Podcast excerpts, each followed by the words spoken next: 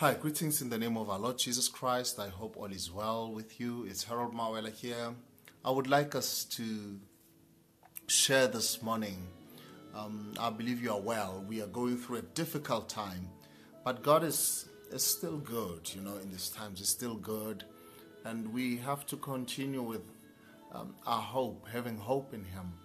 Please send us a message if you would like us to pray for you so that we know how can we best uh, pray for you and pray with you you know because god is able and he's more than enough and we need to carry each other especially this time uh, that we are facing uh, this goliath in front of us. But god is able and we need to check on ourselves and uh, make sure that we are still connected to god so can he can give us strength and lift us up I want us to share on this message get into the full light.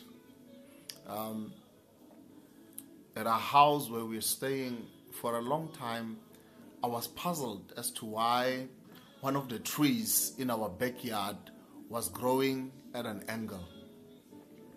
So I was asking myself this question why is it growing at an angle? Then one day, I was uh, talking to a landscaper and I asked him about it. Um, he said to me, um, it's growing at a slant because so many shrubs and other trees around it are crowding out the light.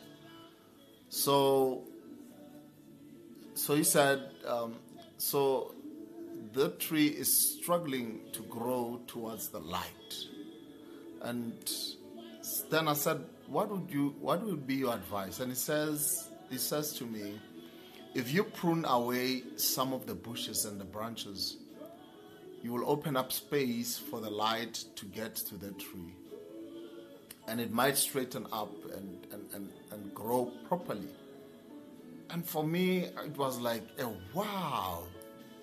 So this is scripture as it is. You know, when we read the Bible, it talks about pruning, um, you know, the tree, God pruning the tree uh, so that it will grow better. And I was reflecting to say, oh, at times we don't experience the fullness and the light of God because there are things that are crowding us. Uh, there is so much clutter in our lives that we are not able to see God's grace. The Apostle Paul wrote that Jesus Christ is the light of the world and that darkness of the world cannot overcome it. So Jesus says, um, if you follow me, you won't be stumbling through the darkness, for the living light will flood your path. I mean, we read that on John chapter 8, verse 12. So perhaps you are struggling to get through the full light of Jesus Christ because there's so many things happening in your life. Uh, there's so many things you, you can't connect. You feel as if you're disconnected uh, to the light of God. You're disconnected to God. Maybe you have allowed too many things to crowd your life. Maybe business is crowding in or perhaps some friends who don't share your values are blocking your light. You know, so there's so many things uh, that are not part of our destiny, uh, that are not taking us to the next level, uh, which are blocking the light, which are, are blocking us from growing the way God wants us to grow. Maybe those friends uh, they don't understand the importance of being um, in the house of God or the value of prayer and worship. You are a child of God. You need people who will encourage you to pray and also to worship. But you keep letting them uh, to pull you away because they've been friends for a long time. You know, so sometimes it's so hard to let go of uh, relationships that have been there for a long time. But at times you find that those relationships are no longer beneficial to you or they are blocking the light of God into your life. Some people don't realize that also unforgiveness and anger can also block our lives from being totally exposed to the light of God. when we don't forgive, God says, How do you expect me to forgive you? How do you expect God to forgive you if you can't forgive? So the Bible says, Don't let the sun go down on your anger. We read that on Ephesians chapter 4, verse 26. Why? Because anger, uh, you know, when anger stays around too long, it creates a division in our lives that covers us. You see. So the sun may come up in the morning, but the anger does not allow God's light to shine into your life. Remove that anger. It's enough. You've been angry for a long time. Anger is not a fruit of the Spirit. You can't remain angry for the rest of your life. And let me tell you, anger actually hurts you more than the person who has inflicted pain into your life.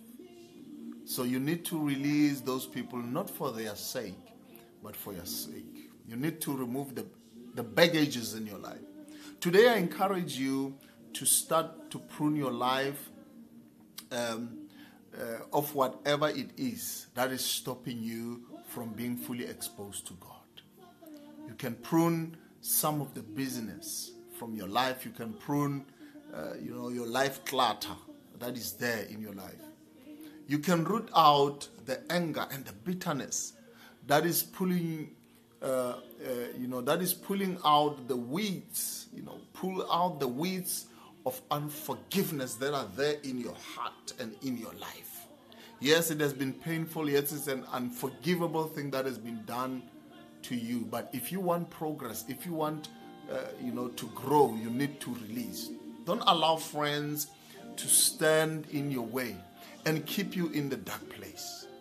And don't let even good things keep you from spending time uh, with God in His Word and also in prayer. There are so many things that are distractions today that are taking our time, uh, you know, to pray and to spend time with God. Remember, we are God's children and we need to spend our time in worship, prayer, and connection with God. You need some time to connect with God. So it's time to let the light shine in fully.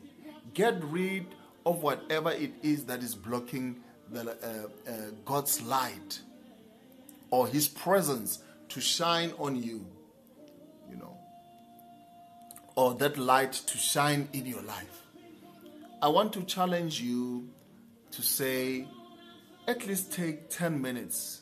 Uh, it might be today, tomorrow, or next day or have a habit, uh, you know, that you can develop and, and, and, and, and, be with God and read His Word. And don't let anything keep you from it. You know, things in this life can take a time uh, that we forget to have time uh, with God. So it's very important that you have your time in God. Even while we are living in this time and you are living in fear, try take some time and give it to God. And you will see how it will refresh you. And you will see how it will encourage you. And you will see how your life will start flourishing. And you will experience God's grace, His, His fullness, and His mighty hand. Because God is able. God is more than enough. Hallelujah. Let us pray. Father, in the name of our Lord Jesus Christ, we thank you for your grace and loving kindness, that you are able and you are more than enough. I declare your faithfulness and your loving kindness. That, Lord, remove every clutter in our lives. Remove anything that is taking us back. Remove anything that is blocking your light to shine on us. Help us, mighty God, to have time for you. Help us, mighty God, that we may flourish in your presence and also in your grace because you are able and you are more than enough. Make a way for us where there is no way. Father, I come to you. I say, Forgive me for not spending time with you. Forgive me for allowing things to pull me back. It might be doctrines, um, you know, that are flying around. But Lord, I surrender everything to you. In Jesus' name, amen. Have a blessed day.